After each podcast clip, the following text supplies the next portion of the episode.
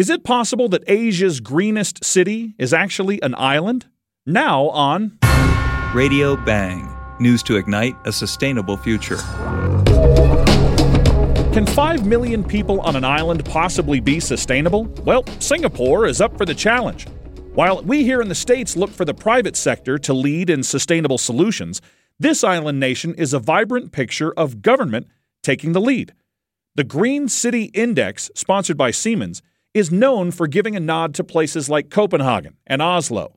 In 2016, it named Singapore Asia's greenest city.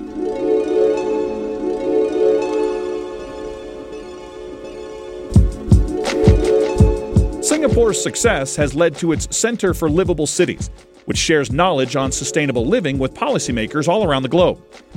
In 2015, Singapore formalized its action plan for the next two decades.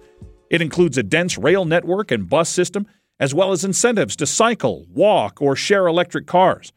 Also, part of the scheme is reduced consumption and a priority on alternative energy, and federal laws that encourage sustainable architecture. It includes an end goal for Singapore to be the world's first zero waste nation.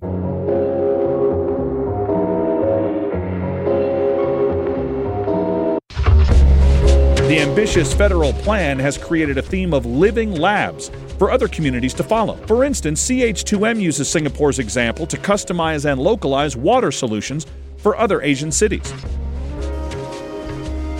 40% of Singapore's water is recovered from water treated by advanced membrane technologies and UV disinfection.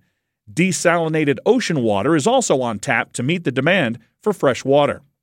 Beyond necessary resources, Singapore promotes biodiversity and recreation on its rivers and lakes.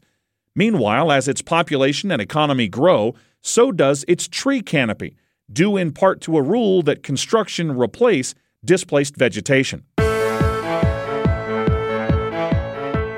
How does a government go green?